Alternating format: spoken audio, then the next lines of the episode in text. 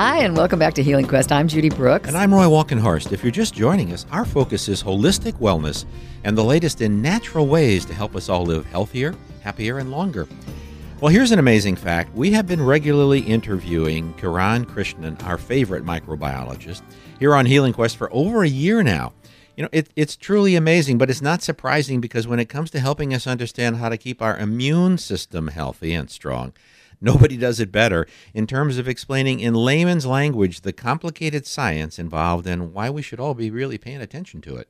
That's true. But in all that time, Kiran's always been the steady, you know, measured scientist, certainly that you would expect of somebody who's an expert in microbiology and probiotics. Today, however, I have a feeling we may see another side of Kiran. Maybe a side that might be just a little testy. Ooh. I don't know. So, Kiran, thanks for joining us today. We understand that there's uh, been this study that's uh, gotten some uh, attention, which alleges that according to what they found, probiotics are sometimes, quote, useless, unquote. But that made you happy when you saw that. yeah, you know what? Um, it, it's a bit of a mixed bag for me. So, okay. Um, there are there are some really good things about that study having been conducted.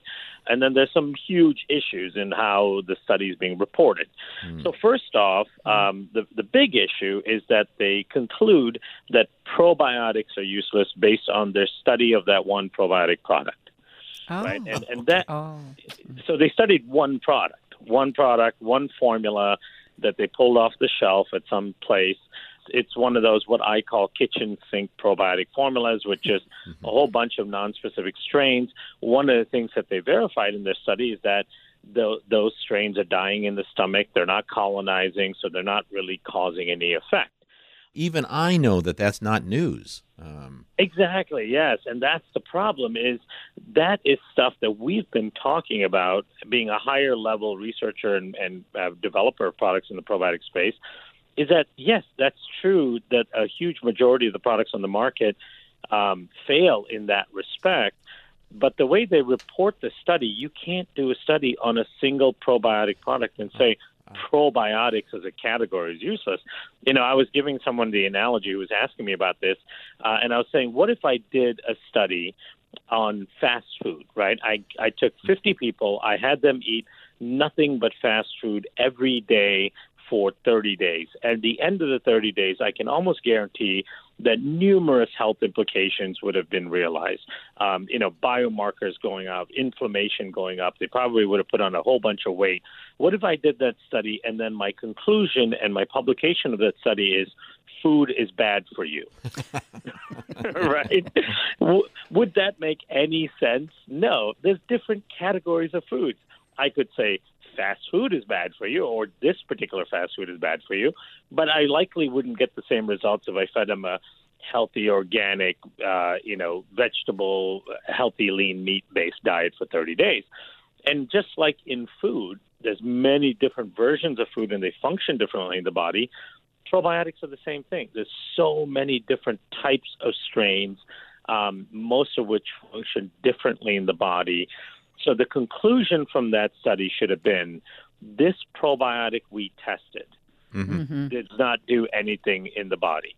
Mm-hmm. And they could make the leap that this probiotic is representative of many of the generic formulations on the marketplace, which actually goes along the line of what we've been saying for a while. When companies just you know, take this marketing opportunity to just throw a bunch of non-specific strains together in a product, um, it's not really going to do much of anything in the body. So that's the mixed bag with that study. It does highlight the issues with the low quality, uh, non scientific probiotic products that are still out there making claims that their product is effective. Mm. Um, but then also the way they reported this study saying, you know, general uh, generalization that probiotics are useless, that's completely um, nonsensical. So, Kiran, where did this study come from and who funded it? So that's a good question. Um, it's it's not completely clear who funded this study, uh, but it, it, was done. It was done out of uh, uh, Israeli University. Mm-hmm. Um, and a lot of times when studies are done overseas, it's kind of hard to pinpoint where the funding came from. Um, and I don't think the study was, was skewed or anything in any way. Um, my guess, usually when you see studies on supplement products, um, like over the last few years, there's been supplement uh, studies that shows that multivitamins are useless or vitamin D is useless, and uh, those kind of things. Those are typically funded by pharmaceutical companies. The way they design the studies, they design the study for failure. Right. Right. In, in, in this case, yeah, they've designed the study by understanding that they're going to pick the most generic probiotic off a shelf that they likely knew is not even going to survive because most many of them don't. Um, and then they're going to do a study to see whether or not this has any effect, and then they're going to conclude the study as saying that this single product that they've tested is representative of probiotics in general. If you're just joining us, I'm Judy Brooks. And I'm Roy Walkenhorst, and you're listening to Healing Quest. And we're talking with microbiologist Kiran Krishnan about the probiotic controversy. Although it's not really much of a controversy when you actually dig down into it, because you get the facts. Right.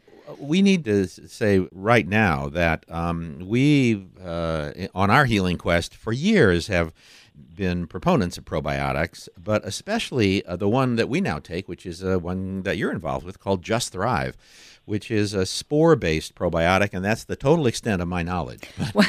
Yeah. Well, you know a little more than that. I think to give yourself a little credit for that, and we take it and we have good results. So, let's tell them what a spore-based probiotic is. Yeah, absolutely. And in fact, the reason why we even came to the spore based probiotic is because we've already understood what this research study had shown with that one product. We've understood that about numerous products on the market for almost a decade now. So it's not, as Roy said earlier, it's not really news. Um, what we understood is that, you know, the vast majority of probiotics on the market don't survive. And so we were looking for strains that had the natural capability of surviving through our harsh gastric system. That's the Mm-hmm. stomach acid as things are moving through the stomach. And then there's something else that's called bile salts in the upper part of the intestines that also kill off most bacteria, including probiotic bacteria. So we identified these strains that are spore forming strains that have this unique capability of putting an armor like coating around themselves so that they survive through the gastric system. And again, we're not putting that on them. This is what they do naturally. Um, that's allowed them through the course of evolution to be able to survive through the swallowing and consumption process. And then they get to the site of action in the intestines completely alive and they go to work cleaning up a gut for you. Anything new on the on the clinical trial front? Because I know you guys are always involved in things like that.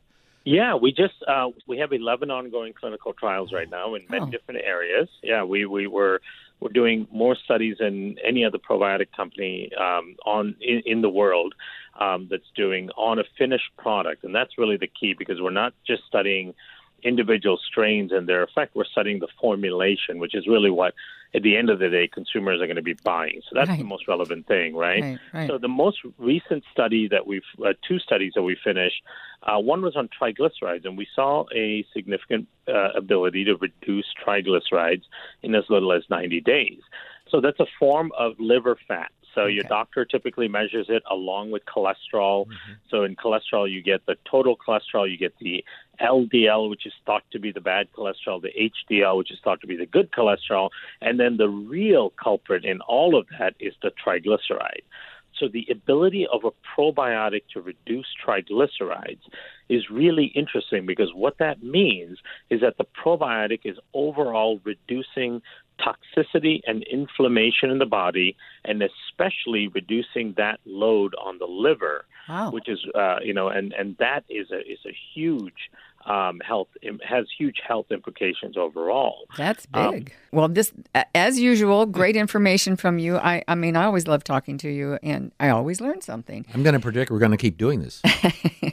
We've been talking with microbiologist Karan Krishnan about a recent study that questioned the health benefits of probiotics. Uh, we had a feeling there was more to this story than what we read in the online report. So thanks, Karan, for straightening everything out for us. We'll continue taking our Just Thrive probiotic now with more confidence than ever. And if you want more information on probiotics and the one Karan helped develop, you'll find it at thriveprobiotic.com. That's thriveprobiotic.com.